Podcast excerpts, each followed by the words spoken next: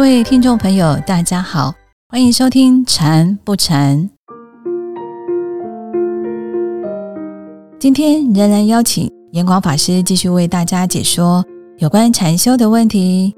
欢迎法师来到节目中，法师好。哎，大家好。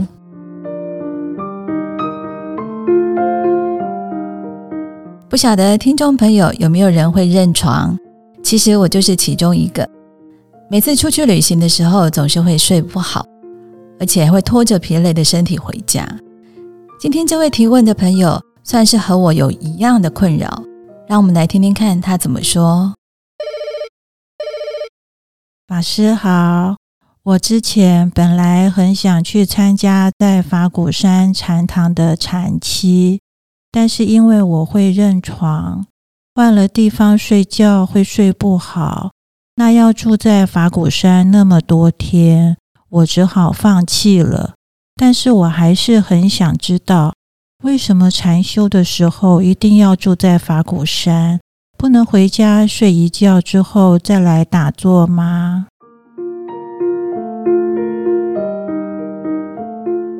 根据专家的说法，其实认床还蛮正常的，因为认床是一种大脑的保护作用。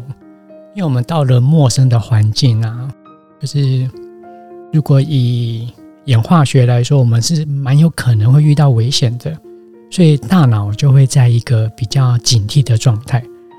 所以，当我们到了一个新的环境，我们会有认床的状况，会睡不好。其实它都是一个很正常的一种身体的保护的作用。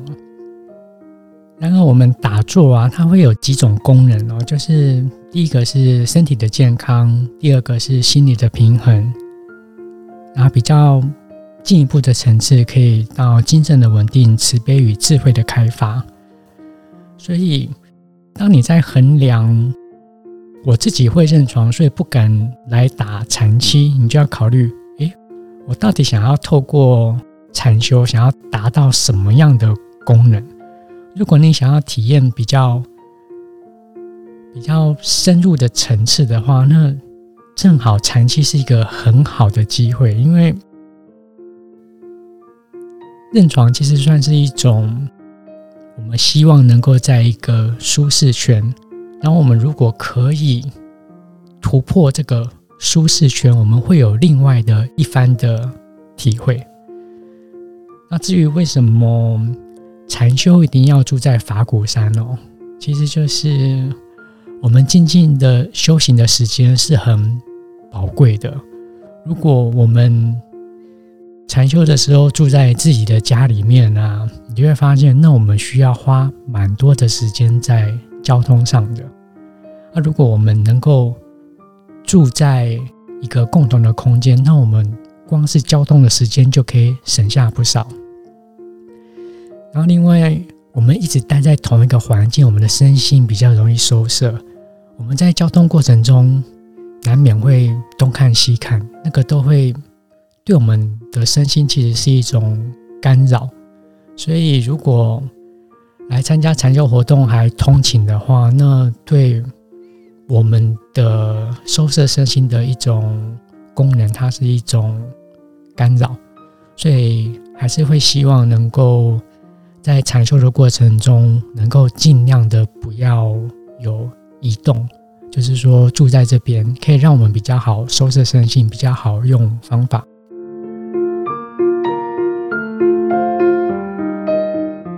我自己有一个经验哦，就是以前蛮好要禅修的，所以参加完初级禅训班之后，就在规划的我要参加后续的精进修行活动。然后后来也参加了禅坐公修，参加了禅医，啊，这些都不用不用过夜哦，所以没有认床的问题。然后后来有个因缘，我就参加了我生命中第一个禅二。那时候举办的地点是在三义，三义那个禅堂整个规划非常的棒，可是三义禅堂的地点它就在大马路边，所以其实。晚上睡觉睡得还蛮不安稳的，甚至到半夜会有大卡车经过，那个地板还会震动。我那次残颚打的真的是还蛮痛苦的，因为一整夜都睡不好觉。后来有个因缘哦，就是在三一又举办了一个禅期。我那时候是上班族，所以要请假去参加一个禅期也不是那么容易。就是虽然法鼓山一整年都有办禅期，可是要到能够参加的，实在是因缘不容易具足。可是那时候我就是在想，这个这个禅期我是可以请假，可是哇，要去三义耶，那个地方半夜实在是很难睡觉。我真的要去这个地方禅修吗？后来动了一个念头，我就在想，禅修不就是为了要放下自我吗？啊，如果禅修还要选环境，那不是从一开始？就失去了我去禅修的目的，所以那时候就毅然决然的就还是报名了在三义举办的禅期。想当然的，第一天真的是很不好睡啊，第二天也很不好睡。可是到了第三天，哇，身心真的是很累，因为没睡好，白天方法也也用不好，在蒲团上都打瞌睡，然后到了晚上还是很累，然后到了第三天之后。就都很好睡了。我发现身体它有蛮强大的适应力啊，就是你前面两天很累，到了后面你自然而然身体会熟悉那个环境，自然而然的就比较不会再受到环境的干扰。而且我发现那次长期之后，我有一个很大的收获，就是之后我不管到哪边都可以睡得很好，因为我好像没有到任何一个地方比那个环境。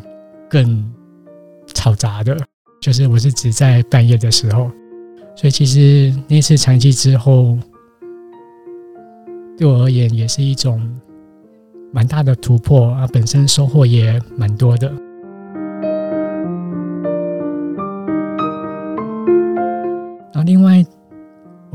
参加禅修，其实其中。可能会有一个目的哦，就是想要锻炼我们的心，因为我们的身体需要运动，需要锻炼。其实我们的心也是需要锻炼的。打坐正好可以让我们的心有力量，可以来克服我们对环境中的一切的困难。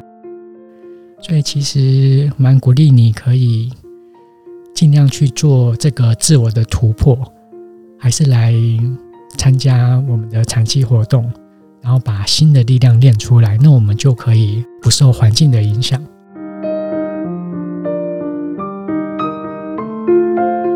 非常感恩法师，法师最后的那句话真的很重要，把新的力量练出来，就可以不受环境的影响。我想这也是禅修的主要目的之一吧。